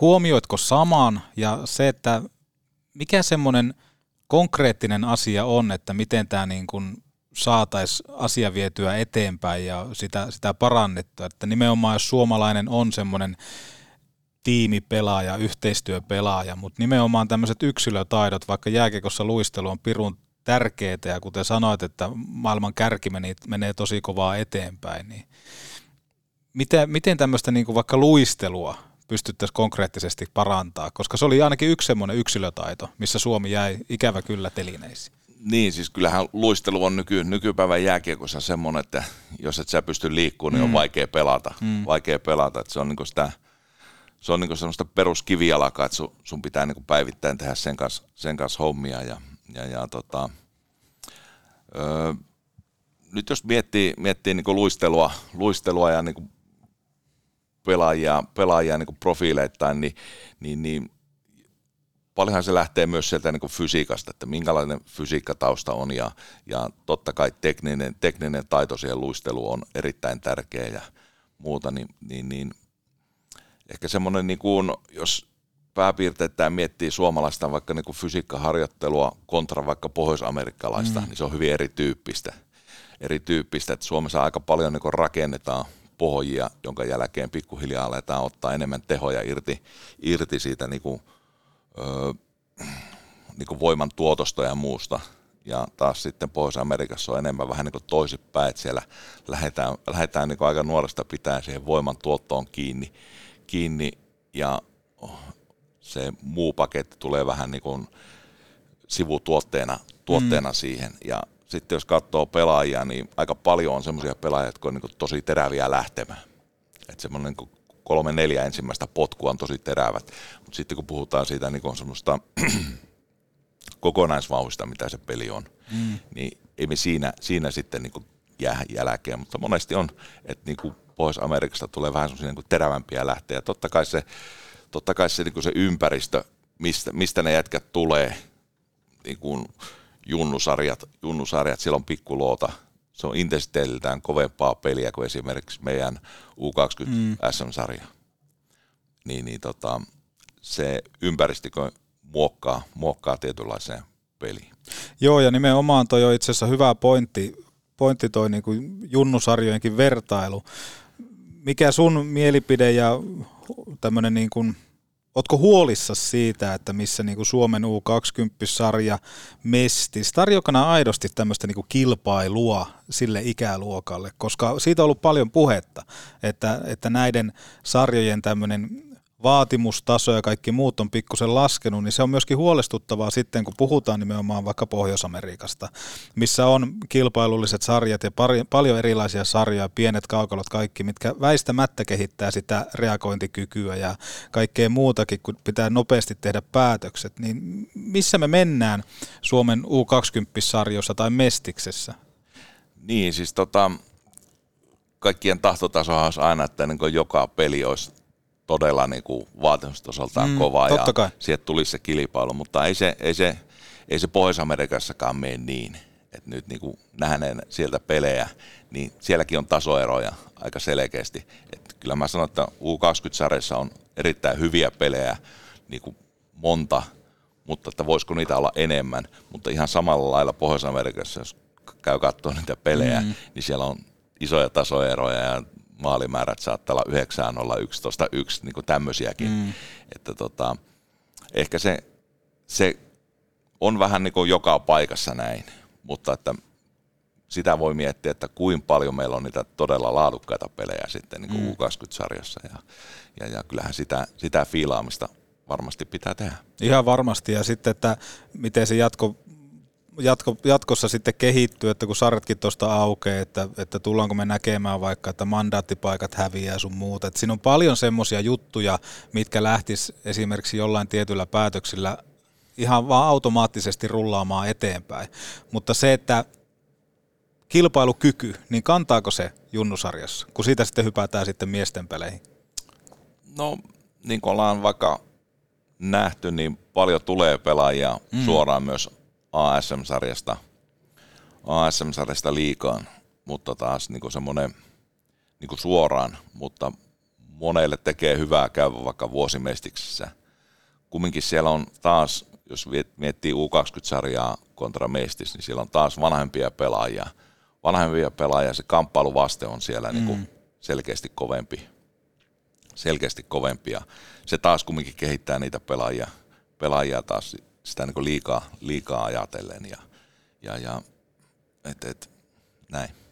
No miten sitten toi liika, minkälaisen haasteen se tarjoaa näille nuorille pelaajille? Tuntuu ainakin kun rosteria katsoo, niin siellä myöskin jonkun verran on liikakokemusta, jos puhutaan vaikka tästä tulevasta joukkueesta, joka tuonne tsekkeihinkin lähtee, niin miten tämmöisellä niin kuin miesten pelien kokemuksella, minkälaista etua se antaa vai antaa se, antaako se, kun sitten lähdetään pelaamaan taas omaa ikäluokkaa vasta? No kyllähän se antaa aina, aina että se kumminkin liika on taktinen sarja. sarja Todella ja taktinen. Niin, ja semmoista niin kuin, siellä on paljon pelin viisautta. Mm. Ja, ja, ja kumminkin ne pelaajat, jotka pelaa liikaa, niin imee sitä tietoa koko ajan, koko ajan siinä arjessa ja niissä peleissä ne saa kokemuksia siitä, niin sieltä löytyy semmoista niin kuin pelin järkevyyttä, järkevyyttä, että se ei pel- pelkästään ole semmoista niin kuin kokeileva kiekko, että aina näkee niin, mahdollisuuden niin. joka tilanteessa, vaan että kyllähän se niin kuin liika kasvattaa silläkin puolella niitä pelaajia todella paljon sen taktisuuden ja semmoinen niin kuin pelin viisauden, viisaudenkin puolella. Eli niistä tulee tahtomattaan, eli pikkusen semmoisia niin aikuismaisempia pelaajia, just tämän niin kuin taktiikan kautta ja kaikkea muuta. No kyllä joo, että, että, että tavallaan liikassa kilpaillaan kunnon kilpaurheilusarja ja mm. tapellaan voitoista, niin, niin, niin kyllä siellä niin kaikki kivet käännetään aina, että voitto, voitto saataisiin ja pienet tiiteiset monesti ratkaisee sitten ne mm. pelit. Tota, mä nakkaan sulle nyt pahan kysymyksen, kun mä tiedän, että sä oot Leijonien U20 päävalmentaja, mutta että jos sulle annettaisiin nyt äh, avain, jolla voisi avata jotain ja tehdä itsenäisiä päätöksiä, niin mitä muuttaisit tästä U20-junnusarjasta, Mestiksestä ja Liikasta? Eli nimenomaan, että saataisiin palveltua suomalaista juniorikiekkoilua. No, tästä äkkiseltään kun miettii, niin, miettii, niin tota, varmasti niin kuin ne mandattipaikat vaikka U20-sarjasta mm. pois ja, ja, ja se toisi jo sillä kilpailua enemmän siihen ja sitä niin kuin joukkueen määrää vähän pienemmäksi, pienemmäksi että se on niin se iso juttu. Eli saataisiin tasaisempia pelejä? No, no saataisiin enemmän varmasti niitä kovempia pelejä ja sitten semmoinen niin kuin, niin kuin liikaseuratkin, että jos he kokee, että U20-joukkue on heille tärkeä, niin mm. sitten he myös panostaa siihen ja on valmis tekemään ja nostamaan ja että se pysyy myös siellä U20 SM-sarjassa. Kyllä. Tota, minkälainen tämä yhteistyökuvio, otetaan kohta tuo Jukka Holtari tuohon tapetille, mutta minkälainen tämä, kun te kierrätte vaikka liikaseuroja, mestisseuroja, niin minkälainen tämä yhteistyöverkosto on, kuinka paljon siellä on kehitettävää tai sitten, että kuinka hyvin se toimii, koska siinä aika paljon myöskin coachit juttelee keskenään ja pelaajat juttelee keskenään, niin minkälainen ruljanssi se on, kun aletaan no, niin kuin... siis nyt varsinaisia seurakierroksia en ole itse tehnyt, mutta aina Joo. kun on käynyt katsoa noita pelejä, niin sitten käynyt morjestaan coacheja ja muuta, niin kyllähän siellä aina, aina ovet auki on ja, mm. on ja tota, hyvät keskustelut on ja sillä yhdessä veneessä mennään. Että kyllä se on niin Suomikiekon vahvuus se, että se yhteistyö, yhteistyö niin kuin vaikka Jääkkoliiton ja seurojen välillä on niin kuin hyvä niin, niin junioripuolella kuin taas sitten niin kuin liikan puolella, että, että se on niin kuin se vahvuus. Ja yksi coachi, ketä tapasit tuossa Amerikan rundilla, oli nimenomaan tuo Jussi Ahokas. No joo, nähtiin, nähtiin tota, meillä oli yksi välipäivä siinä, niin sitten pyörähettiin Jussin vieraana Kitchenerissä ja oli, oli hieno nähdä, miten hienosti Jussi on saanut siellä hommat, hommat käyntiin. Minkälaista palautetta sieltä tuli sitten, että missä mennään, koska Jussi on aika läheltä päässyt näkemään, näkemään sitä toimintaa? No siis hänen kokemukset tuossa, että se on pikkusen tuonut suomikiekkua sinne meidän sinne, peliä. No, mikä se meidän peli on, mutta niin kuin Suomi-kiekkua semmoista niin kuin tietynlaista tak- taktillisuutta, mm. vähän niin kuin kiekolla vaihtamista ja, ja, ja tota, siellä paljon pelataan vaikka esimerkiksi yksi, yksi kolme ykköstä, niin vähän, että haetaan alempaa kimpassa viisi äijää, että päästään kovimmilla vauhilla luomaan kaksi ykkösiä yksi kolme ykköstä vastaan, niin se on tuottanut, tuottanut heille niin kuin paljon, paljon hyvää ja taitaa, taitaa johtaa omaa lohkoa tällä hetkellä. Joo. Ja varmaan myöskin ihan mukava tuommoinen sparrauskaveri, kun Jussillakin kokemusta U20 on. On, joo. Hyvä, hyvät keskustelut oli ja, oli ja toki, toki he esitteli oma organisaatio siellä ja sitten vähän tapoja, miten ne tekee hommia siellä. Oliko Jussilla geeli muuttunut yhtä? Oliko edelleen tukkamintis? No Kyllä, Jussi on aina tyylikäs mies. tota, tuo Jukka Holtari, hän toimii jatkossa tosiaan Jääkiekkoliiton huippurheiluasiantuntijana. Hänen tehtäviin kuuluu olla maajoukkojen valmentajien mentorina ja lisäksi hänen tehtävissään on myöskin nuoriso- ja A-maajoukkojen pelaajien tarkkailu ja heidän läpikäynti päävalmentajien kesken. Niin täällä halutaan äh, vahvistaa maajoukkojen pelaajien kehitystä ja liitto lupaili kesällä tiedotteessaan näin.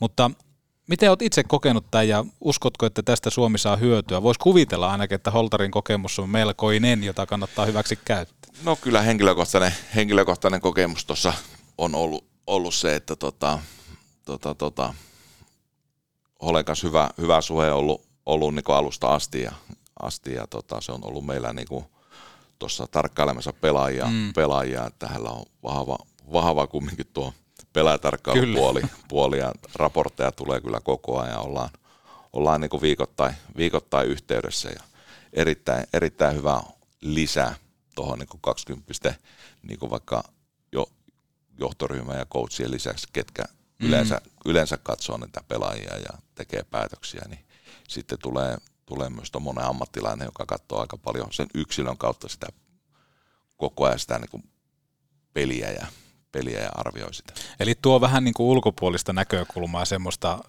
jotain tiettyä eri kulmaa siihen keskusteluun. No se tuo vahvasti sitä scoutin näkökulmaa, niin. mikä, missä se on niin kuin erittäin, erittäin hyvä. Joo. No alkukaudesta Suomi pääsi leirittää kahdella joukkueella heinäkuussa Vierumäellä, josta sitten valikoitui nippu Yhdysvaltoihin. Siellä pelattiin tosiaan tämä jo vähän sivuuttu U20 World Junior Summer Case, ei Showcase-turnaus. Jenkit oli siellä kahdella joukkueella mukana ja Suomen lisäksi siellä operoi myös Ruotsi. Ja turnauksessa toiselle sijalle sieltä kaksi voittoa, kaksi tappioa. Minkälainen turnaus ja tapahtuma tämä oli? No tota, erittäin hyvä, hyvä että tota, ajankohta, ajankohta tuohon kauan alkuun. Öö, Jenkeillä kaksi vahvaa, vahvaa joukkuetta ikäluokkaa. Se pelitempo, vaatimustaso, kamppailu – oli aika lähellä niin kuin nuorten MM-kisoja. Okei. Okay. Et se oli niin kuin tosi, tosi lähellä, lähellä sitä ja varsinkin niin kuin oma, oma jälki tuolta Moncton Halifax-kisoista kontra tähän, niin oltiin, oltiin aika huulilla, huulilla siinä. Joo. Ja, ja se on hyvä, erittäin hyvä kokemus jätkille heti tuohon niin kauan alkuun. Et, et missä, se, missä se taso menee siellä ja mitä se niin yksilöltä aina vaatii. Eli nimenomaan tuommoinen, että heti syvään päätyy. Voisin kuvitella, että kun ollaan puhuttu tässäkin haastattelussa tästä niin kuin kilpailun tärkeydestä, että miten se kehittää, niin voisi kuvitella, että tämä on nimenomaan sitä, mitä pitääkin olla. Niin, siis kyllähän tässä niin kuin, matka-aikana meillä on harjoitusturnauksia, missä kartoitetaan pelaajia ja muita, mutta niin kuin aika harvoin siellä on niin kovia nippuja vastassa, että päästäisiin oikeasti sille tasolle, mm. että, että että et ne olisi lähellä, lähelläkään sitä 20 kisatapahtumaa, mutta tuo tapahtuma on niin hyvin, hyvin lähellä sitä. Joo. No mikä sitten tässä, kun elokuussa sitten lopussa oli toinen tapahtuma, oliko tämä näin, että sinne lähti... Sinne lähti pelaajat, jotka ei ollut niin. tuolla Plymouthissa. Niin, eli nimenomaan se, että kun lähdettiin aluksi Vierumäellä leirittää kahta joukkoa, mm. tämä toinen lähti, lähti, ja siellä ilmeisesti pelasi pääsääntöisesti enemmän näitä, jotka pelaa nimenomaan oman ikäluokan SM-sarjaa. Kyllä. Mitä tämä antoi sitten valmennukselle tämä toinen turnaus, koska sielläkin kuitenkin on niitä nälkäisiä pelaajia, jotka oikeasti haluaa sen kisapaikan. Kyllä, ja se, se, tavallaan sitten se turnaus oli vähän erityyppinen. Ruotsi oli siellä samanlain kerännyt joukkueet, siellä ei ollut pelaajat, jotka oli Plymouthissa, mutta taas sitten Tsekki, Slovakia, Sveitsi oli oikeastaan kerännyt lähes kovimpia, kovimpia nippuja sinne. Kyllä siellä vielä puuttu pelaajia totta kai, mutta niin kuin oli heidän Euroopassa pelaavat parhaat pelaajat ja muutamia, jotka, on, jotka lähti Pohjois-Amerikkaan, niin, niin, niin. kyllähän se turnaus taas niin näytti sen, että, että minkälainen vaikka sarja meidän U20-sarja on. Että sieltä mm. tulee hyviä, hyviä pelaajia, ja jotka pystyy pelaamaan niin kansainvälisiä, kansainvälisiä pelejä. pelejä ja sitten se oli vähän erityyppinen tyyppinen sillä, että kun ne tulee juniorisarjoista ja sitten taas toisen joukkueessa oli paljon, jotka pelaajat on niin kuin, öö, niin kuin liikakynnyksillä tai liikapelaajia, niin se peli oli vähän erityyppistä, mutta taas sitten kumminkin semmoinen niin suomikeiken vahvuudet – yhdessä pelaaminen mm. ja semmoinen sinnikkyys, niin kyllä niin nousi sieltä pintaa, että, että, että vaikka oltiin voitokkaita siellä Ruotti, Ruottin turneilla, niin, niin ei se peli mitään rallattelua ollut missään nimessä, vaan enemmän, enemmän sieltä sitten niin nousi se niin semmoinen yhdessä tekeminen ja, yhdessä tekeminen ja keinot voittaa sitten niitä yksittäisiä pelejä siellä. Voisi kuvitella, että toi antaa valmennusryhmälle aika paljon nimenomaan sitä perspektiiviä, että jos sivuttiin tuossa tota Holtaria, joka sitten skauttaa pelaajia ja sitten on muu valmennusryhmä, ja että päästään nimenomaan kokemaan kaksi turnausta, jossa on NS se ykkösnippu ja NS se kakkosnippu, mutta ylipäätään, että päästään niinku kaksi joukkueellista pelaajaa, pelaajia perkaamaan läpi, että miten ne sitten suorittaa siellä turnauksessa. Voisi kuvitella, että se antaa ihan helkkaristi sitten jotain konkreettista. No kyllähän se antaa tietoa niistä pelaajista mm. ja, ja, ja siitä luonteesta ja missä ne, missä ne niin kuin henkilökohtaisella tasolla suhteessa siihen peliin menee ja mitkä on heidän vahvuuksia ja niin, niin. Erinomaisia, erinomaisia tapahtumia siinä, siinä suhteessa. Tuossa Suomen U20 pelaa marraskuussa 8. ja 12. välisenä aikana viiden maan turnauksen, eli tässä kuussa tuossa Tsekeissä, ja siellä on muun muassa Ruotsia, Slovakia, Sveitsi ja totta kai Tsekkiä. Jos aloitetaan ensinnäkin tästä niin tehtävän jaosta, kun johtoryhmän kanssa siellä on Janne Pesosta joukkueen johtajana valmennuksessa on sun lisäksi Jussi Silanderi ja Jussi Jokista, Kimmo Kuhtaa ja Markus Korhosta maalivahtivalmentajana. Eikä unohdeta Toukkaa, terveisiä Toukalle videovalmentajana. Niin miten tämä roolitus jakaantuu, kun tätä joukkuetta aletaan sitten kasaamaan ja joukkue on kasattu? No siis jos johtoryhmän tai valmennuksen roolitusta miettii, niin, niin, niin itse tietenkin vastaa, vastaa kaikesta, mm. kaikesta mutta tota, tota, tota, Kuhta, Kuhta on niin enemmän sinne hyökkäjien kanssa toimii koko ajan. YVllä, YVssä, YVssä kiinni ja Jokisen Jussi on hänen niin parivaljakko siinä YV, YV-pelaamisessa. Ja, ja sitten Jusa lisäksi myös tuo koko ajan niin semmoisia henkilökohtaisia detailsia sinne peliin, pystyy auttamaan, auttamaan niitä pelaajia siinä peli tuoksinnassa ja taas sitten niin kuin pelin jälkeen käydä, käydään niin asioita läpi, että no miten, miten jotain tilanteita ehkä kannattaisi pelata tai mitä sun kannattaa huomioida. Jussi on erittäin hyvä, hyvä niissä, että on erittäin intohimoinen kiekkomies. Ja niin kuin, Vähän jopa liiankin tarkka välillä. No se on aina niin kuin, Rakkaudella vaan. niin, se on aina niin kuin, taas niin kuin kulttuurista kyllä, kiinni, että mistä kyllä, se kyllä. vaikka Jusakin tulee ja mihin se on oppinut ja muuta, mutta tota, erittäin vahvaa tietoa. Sitten Silanderin Jussi, Jussi tota, toimii enemmän pakkien kanssa mm. ja sitten tota, alivoimapelaamiseen ja mä oon sitten myös niin Jussin, Jussin Aisa parina myös siinä AVssa sparraamassa. Ja Janne Pesonen, niin hoitaako hän vähän niin kuin kaikki matkustamiset ja kaikki muut tämmöiset? Janne on joukkueen johtaja ja niin kuin hoitaa, hoitaa, että kaikki, kaikki asiat on tip-top, että joukkueella on hyvä olla reissussa ja ei puutu, ei puutu olennaisia asioita ja aikataulut pitää ja hotellit on varattu ja ruuat on, ruuat on tota, oikeaan aikaan oikeassa paikassa. Ja, mutta ehdottomasti Jannekin kovana kiekkomiehenä ja niin kuin hänen kokemuksella ja muuta, niin, niin, niin osallistuu, saa osallistua keskusteluihin ja avata suuta. Eikä unohdeta toukkaa, kuitenkin tärkeää työtä. Ei, ei, ei, missään nimessä. Että, että Santeri, Santeri tekee erittäin hyvää työtä sitten niin kuin videopuolella ja tilastointi ja muu. Ja Karhu, Karhu Korhonen sitten jumppaa veskareiden kanssa. No miten sitä voisi kuvitella, että kun liikan puolella tosiaan Kuhta ja Korhonen on molemmat näkemässä tosi, tosi läheltä sitä jäätason toimintaa, niin kuinka iso lisäarvo se tuo, kun aletaan vetämään pelaajia kokoonpanoa, koska heillä on myöskin liikapeleistä jotain semmoista erilaista, mitä vaikka niin kuin muulla valmennuksella. Niin, kyllähän ne aistii, aistii aitiosta tietyllä lailla erilaista peliä, peliä ja mm, pystyy tuomaan tuomaan pointteja sitten jostain yksittäistä pelaajista, että miten se suhteessa siihen mm. peliin, että me katsojina nähdään jotain, mutta sitten ne näkee vielä vähän enemmän tai kokee, siinä on kumminkin ne kaikki aistit, mm. aistit sitten siinä, siinä, kun sä penkillä oot niin mukana. No miten sitten Tsekin turnaukseen, siellä on kokoonpanossa 15 hyökkääjää ja kahdeksan pakkia. Se on aika laaja rinki. Mitä tällä haetaan? No sillä haetaan sitä, että meillä on neljä peliä siellä ja paljon pelaajia, jotka on niin liikassa merkittävissäkin rooleissa. Et meillä ei ole tarkoitus ajaa, ajaa tota jätkiä puhki, puhki tässä vaiheessa, vaan että saadaan laaja hyökkäistä näyttää tai antaa näyttöjä, Mm. plus sitten, että me pystytään kierrättämään, jakamaan sitä kuormaa, kuormaa vähän tasaisesti. Se on kuitenkin neljä peliä viikkoon, niin se on erittäin kova, jos pelaaja sen, sen rumpan menee läpi, että taas sitten ensi viikolla, kun jatkuu, jatkuu tai seuraavalla viikolla jatkuu tota, liika, niin ei ole niin ihan naatissa siitä vaan. Pystyy, pystyy taas hyppään, hyppään tota liika-arkeen kiinni. Niin ja nimenomaan se, että kun siinäkin paljon tulee tätä reissaamista ja kaikkea muuta, että, että pelaajat ei romahda sitten fyysisesti tai henkisesti. Se on varmaan aika tärkeää ja tässä tullaan varmaan myöskin tähän, että kuinka tärkeää se yhteistyö on sen maajoukkojen ja seurojen välillä. Että tarkoitus ei ole ottaa pelaajaa maajoukkueeseen ja ajaa hänet puhkia palauttaa vähän niin kuin akku tyhjänä sinne. No ei missään nimessä. No miten tota, tämä niinku nykyryhmä, mitä tässä on, niin siellä on myöskin paljon tämmöisiä niinku kokeneita maajoukkuepelaajia, eli keillä on maajoukkuetaustaa. Siellä on niinku taito ollut yksi elementti, mikä on korostunut ainakin sun puheenvuoroissa tästä ryhmästä. Miten tota, mitä muuta ajatuksia tämä, tämä valittu ryhmä sitten coachin silmissä aiheuttaa?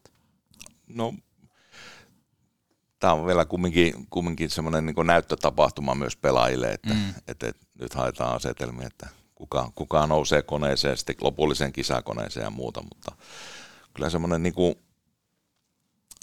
jos miettii noita tapahtumia, tapahtumia, niin iso juttu on se niin kuin ilmapiiri, ilmapiiri, minkälaiseksi ollaan, ollaan saatu ja minkälainen niin kuin yhteinen, yhteinen meininki on siellä, että niin kuin korostettu just sitä, että tämmöinen tapahtuma totta kai tuo omat parhaat avut sinne, sinne niin kuin näytille, mutta se, että, että niin kuin mentäisiin kumminkin sinne koko ajan niin joukkueena ja mietittäisiin sitä joukkueen parasta, niin silloin se yksilökin parhaiten nousee siellä ne niiden tarpeen tai niin avut esiin. No jos puhutaan odotusarvosta, aina kun mietitään, että, että sitä virallista ja viimeistä kisajoukkoa, sitten valitaan, niin onko tämmöisellä niin kuin liikakokemuksella joku tietty painoarvo? Siellä on muun muassa niin kuin maalivahtiosastolla Niklas Kokolla tällä hetkellä viisi ottelukokemusta liikasta. Puolustuksessa on Otto Salinia, Veeti Väisestä, Kasper Kulonumme, Emil Pieniniemeä, kellä on liikakokemusta. Hyökkäyksessä Otto Hokkasta, Topias Hynnistä, Samu Bauta, Oiva Keskistä, Janne Naukkarista, Jani Nyyman ja Jesse Kiiskistä, Aleksanteri Kaskimäkeä, Emil Hemmingiä, niin onko sillä joku tietty tämmöinen niin oletusarvo, että okei, että kun sulla on tämän verran näitä liikapelejä jo tässä jässä alla, ja sitten kun lähdetään valittamaan sitä liikajoukkuetta?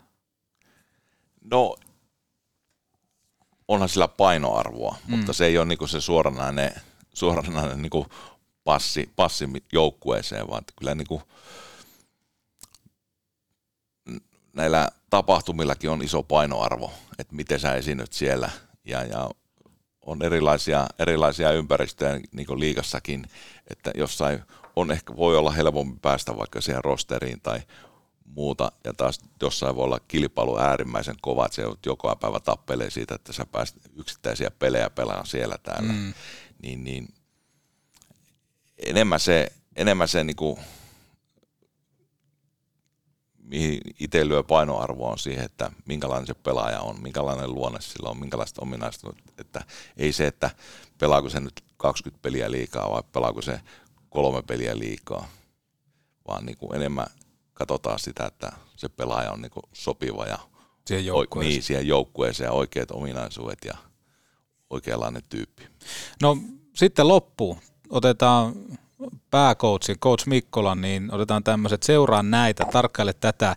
Nyt kun tosiaan kahdeksas päivä kisat, kisat alkaa tätä kuuta, niin hypätään siihen kotisohvalle. Sieltä kun me kritisoijat ja nillittäjät aletaan sitten kyttäämään, niin mitä sieltä pitää tarkkailla? Mitä niin coachi haluaa, että siinä mennään kovasti eteen?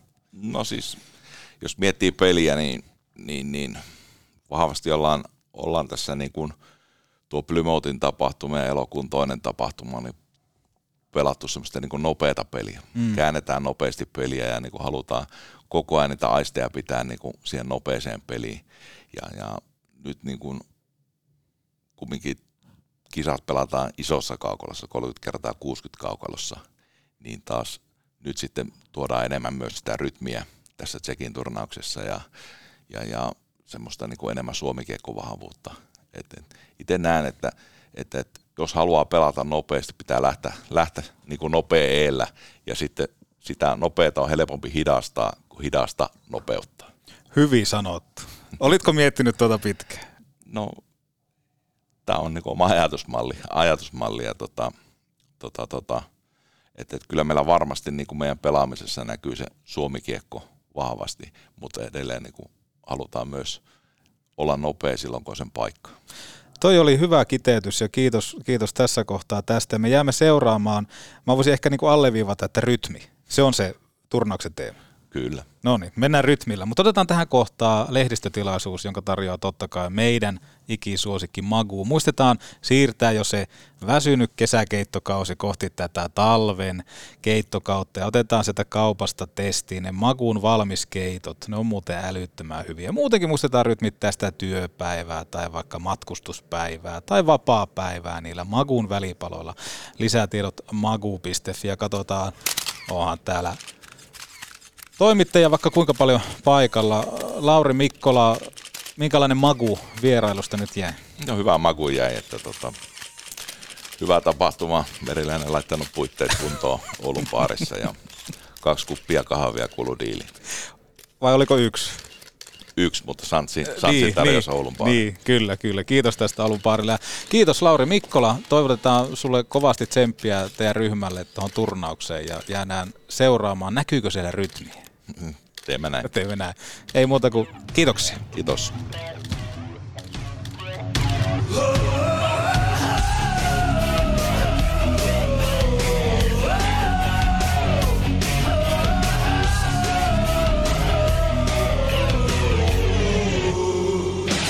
Meidän perusläkkeet on hyvin, hyvin selkeä, että me pelataan kotona, pelataan rohkeasti ja, ja tuota, me tiedetään, että joukkueessa on potentiaalia ja me osataan tätä omaa pelitapaa käyttää ja nyt sitten saadaan niinku ideaalinen testipaikka. Oma homma vaan käyntiin rohkeasti, rohkeasti kimppuun ja 7600 ihmistä selän taakse, niin siinä sitä reseptiä. It's just to keep the guys going and, and, and you know, horny and hung- hungry. It's a news. It, it's a news now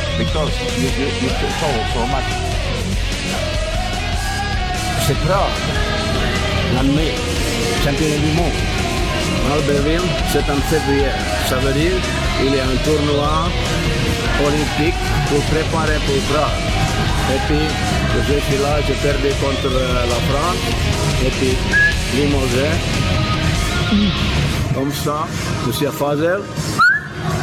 On a signé le contrat. J'ai regardé quatre matchs de préparation. René, qu'est-ce que c'est Oh oui, tournoi Albertville, c'est préparation pour Prague. Après, c'est quoi Oubliez tout de suite.